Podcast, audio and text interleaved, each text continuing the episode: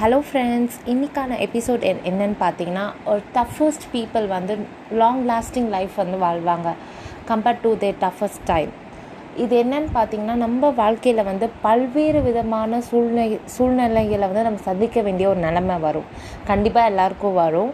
எல்லோரும் வந்துட்டு ஒரு சில விஷயங்களை எடுத்துட்டு பாதியிலே கூட இதை ஏன் தான் எடுத்தோம்? இவ்வளோ கஷ்டமாக இருக்கேன்னு கூட நம்ம யோசிப்போம்.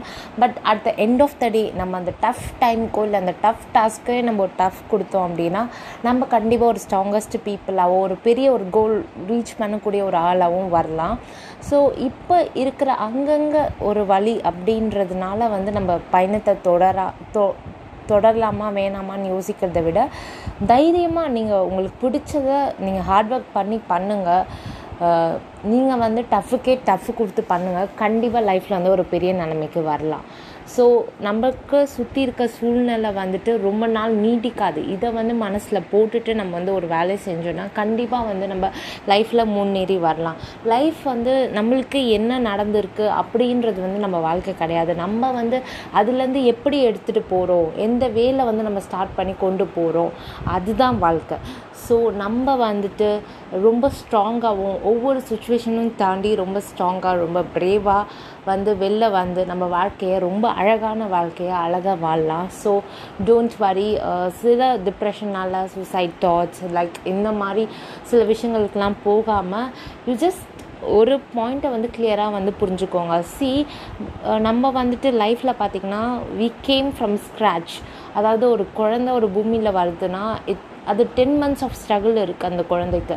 நடுவில் எவ்வளோ டிஃபெக்ட் ஆகலாம் இல்லை எவ்வளோ விஷயங்கள் வந்து அதை மறைஞ்சும் போகலாம் இந்த உலகத்துக்கு வராமல் எவ்வளோ விஷயங்கள் இருக்குது இதெல்லாம் தாண்டி நம்ம வந்திருக்கோம் அப்படின்னா இந்த உலகத்துக்கு ஏதோ ஒன்று வாழ் வாழ தான் வந்திருக்கோம். ஏதோ ஒரு மூமெண்ட் இல்லை ஏதோ ஒரு பீப்புளாலேயோ இல்லை ஏதோ ஒரு விஷயத்தினாலேயோ ஒரு சூழ்நிலைனாலேயோ இந்த வாழ்க்கையை முடிச்சுக்கிறோன்னு நினைக்கிறது வந்து ஒரு தப்பான ஒரு விஷயம்.